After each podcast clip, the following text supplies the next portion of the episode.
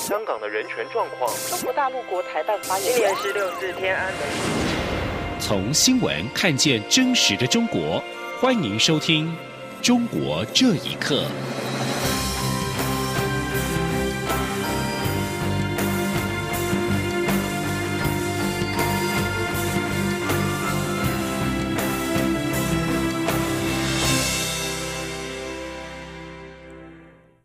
各位好，欢迎收听《中国这一刻》。为了应应境外敌对势力从事渗透、破坏、干预行为，威胁我国自由民主宪政秩序，立法院在今三度通过反渗透法，明定任何人不得受渗透来源的指示、委托和资助、捐赠政治现金、捐赠经费、提供公投案活动、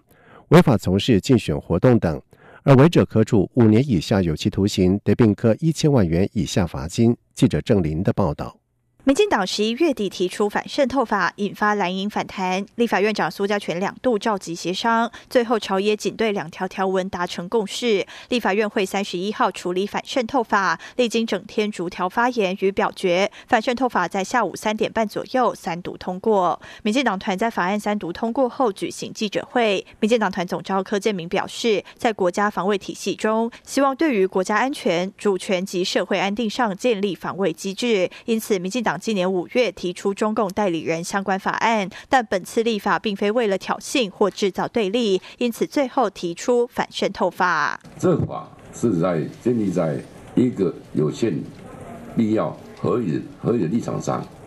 对于我们的公投、我们政治现金、选举罢免、游行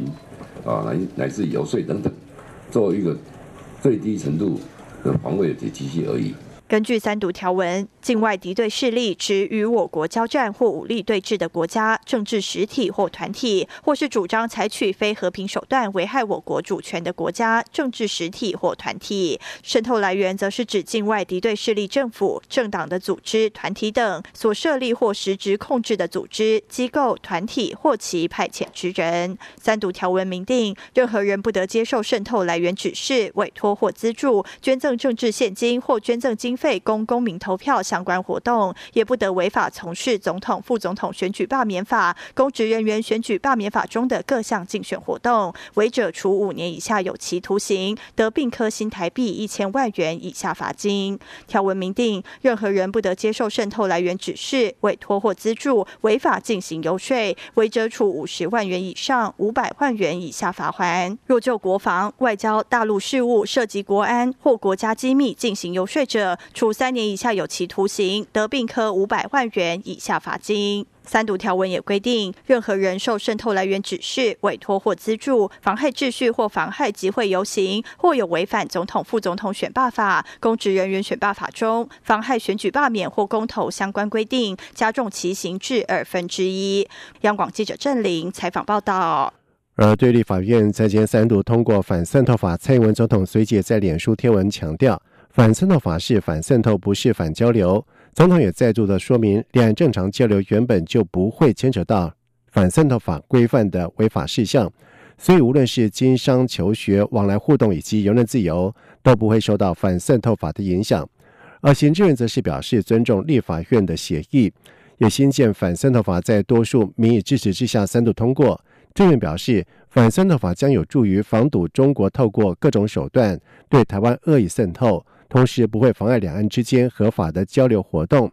另外，国民党则是批评民进党以多数暴力强行通过这部违宪恶法，完全是选举考量，开启民进党威权大门，为绿营打击异己提供新的工具。国民党予以最严厉的谴责，也会选民以选票抵抗恶法。中国武汉市卫健委在下午通报。在近期发现的不明原因肺炎有二十七个病例，都已经在隔离治疗，而其中有七个病情严重，没有发现明显人传人的现象。至于是否为 SARS 或者是其他的病毒性肺炎，还在调查当中。而对此，卫福部机关署副署长刘玉金表示，虽然病毒还在检验当中，但是初步没有人传人以及院内感染的情况，暂时可以对 SARS 的应期的忧虑降低一点。他并且指出。如果中国大陆确定有 SARS 的患者，政府除了会提高边境检疫强度之外，也不排除成立中央疫情指挥中心，并且强调国内是有完善的疫情准备。他说。国内的这个整个呃，针对像 SARS 这类呃严重传染病的疫情准备，已经都有完善的体系哈。我们分区都有指挥官跟医疗网，应变医院可以收治这个疑似 SARS 或其他重要传染病的病患，隔离病房、隔离病床哈也都相当的充足，口罩、防护衣哈也都有储备非常多的这个数量。而另外，机关署署长周志浩也在晚上的时候表示，即刻起针对每个礼拜十二班的武汉入境台湾的班机启动登机检验措施。中国政府高压统治新疆穆斯林，除了广设在教育营关押成人之外，现在就连孩童也没有放过。根据《纽约时报》的报道指出，中国政府已经把新疆将近五十万名的孩童送进到寄宿学校，目的是要让这些孩童世俗化，并且忠于党国。中国各政府更设定目标，在明年年底之前，在新疆八百多个乡镇当中各建设一两所的技术学校。而世界维吾尔人大会发言人迪里夏提对此谴责中国当局剥夺了新疆儿童的基本权利。请听以下的报道：在过去三年里，多达一百万维吾尔族、哈萨克族以及其他民族的人被送进了新疆的拘禁营和监狱。尽管大规模的拘禁已经引起了全球的愤怒，中国政府还在同时进行着一项针对新疆地区儿童的行动。根据美国《纽约时报》指出，新疆有将近五十万的儿童，也就是大约四成的中小学生被送进寄宿学校。中共还计划在明年年底前，在新疆每个城镇建设一到两所的寄宿学校。中共当局形容这些学校是减贫方法之一。对此，《纽约时报》认为，中国当局拘禁了许多穆斯林成人，强迫他们远离家园工作，学童被迫就读寄宿学校。又说，当局的构想是利用寄宿学校，让新一代维吾尔人变得世俗化和忠于国家和党，包括要他们学习中文。总部设在德国的世界维吾尔人大会发言人迪里夏提谴责中国当局剥夺了新疆儿童的基本权利。迪里夏提说：“学习国家通用语言的先决条件，首先你得保证他使用民族语言的权利。为什么要强迫维吾尔人的孩子放弃自己的文化，去接受汉式教育，而不去培养维吾尔人的文，不去培养维吾尔的这个少年们去学习其他的外语？中国人学外语。”是跟世界接轨，那维吾尔人学外语没有这个权利吗？也就是说，维吾尔人只有学了中文，成了汉式文化，才能跟世界接轨。这是个完全一完全是个颠倒黑白的一个逻辑。至于中国政府把寄宿学校形容为减贫的方法之一，迪里夏提认为只是政治谎言。他说：“当地的贫困呢，不是因为当地的这个地理条件的引发的，贫困是北京所推行这种政治政策的人为贫困，彻底。”和中国的在当地推行的这种经济殖民政策有直接的关系。中国它正在推行有计划、有目的的这种清除民族文化的这种战略计划。所以说呢，这些孩子们被强制关禁，无非达到一个目的：从小忘记自己自己是谁。新疆寄宿学校受到严密的监控，在全力推进国语教育方针引导之下，华语已经取代了维吾尔语，成为了新疆中小学教学主要的语言。美国、加拿大和澳洲曾经拆散原住民家庭，强迫儿童进入寄宿学校加以同化。研究维吾尔族文化与社会的美国科罗拉多州大学人类学家雷锋表示。与这些国家比较，中国政府的同化计划规模更大，而且更有系统。央广新闻整理报道：重庆人权捍卫者绿叶行动发起人薛仁义，在去年五月一号被强迫失踪之后，一直是了无音讯。在日前，他从监狱发出信件，外界才获知他已经被判刑三年。而他的妻子赵安秀表示，薛仁义倡议的绿叶行动是一件利国利民的好事。却遭到被捕的命运，感叹这个国家的制度真的有问题。请听以下的报道：中国政府对民间的维权行动已经到了毫不容忍的地步，即使提出基本的民生诉求，也有可能面对牢狱之灾。二零一六年成立的绿叶行动主要关注民生议题，要求废除目前的医保和社保制度，呼吁严打官商勾结，确保食品安全，以及加强整治环保等。发起人薛仁义曾经是企业家，在九零年代初已就拥有上百万身家，但今年由于体制等原因，经济陷入困境。当局曾指控绿叶行动受人利用从事非法活动，但薛仁义一直否认。薛仁义最后一次公开露面是在去年五一劳动节，当时他在重庆解放碑广场散步，佩戴绿叶，发了一条庆祝五一节、晒晒绿叶照的信息。事后他被当局刑事拘留，羁押在重庆垫江看守所，与外界失联至今。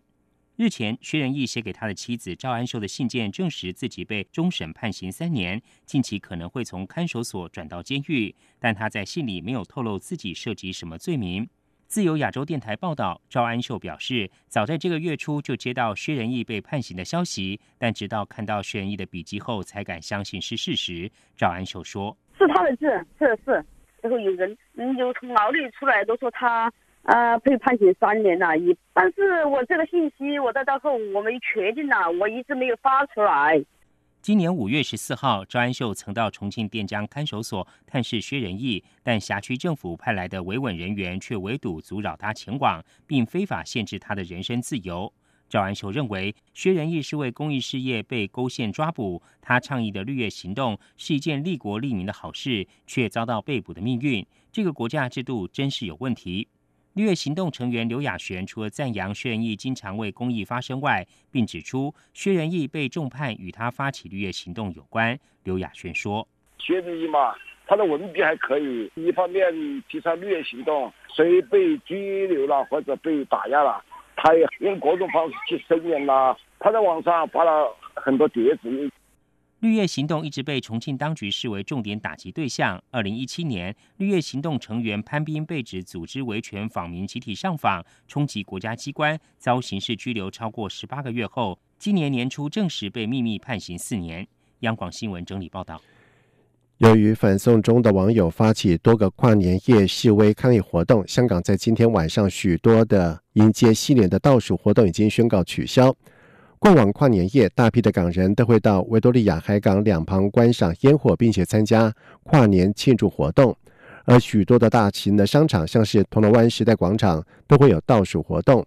不过，受到反送中持续示威影响，在今年维港烟火汇演已经宣布取消，改为灯光表演，预料气氛将会不如往年。而综合港媒的报道指出，受到这项影响。当地多个大型商场也宣布如常在晚上的十点关门。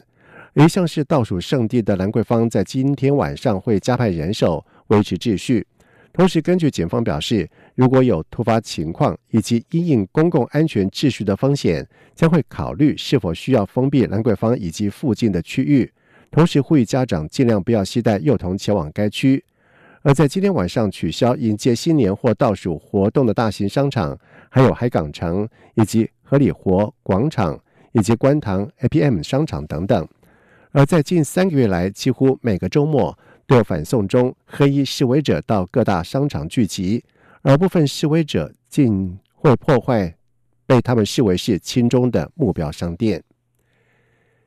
西藏精神领袖达拉玛表示，今中国的政治局势似乎在慢慢的产生变革，因此他对未来数年内能够去。山西五台山感到乐观。达赖喇嘛表示，虽然去五台山是为了朝圣，但是更为重要的目的是和中国的佛教徒见面交流。而五台山是中国的佛教圣地，达赖喇嘛在之前已经多次表达想去五台山朝圣。而根据西藏之声在三十号的报道指出，达赖喇嘛是在印度接见一批华人信徒的时候做了以上的表示。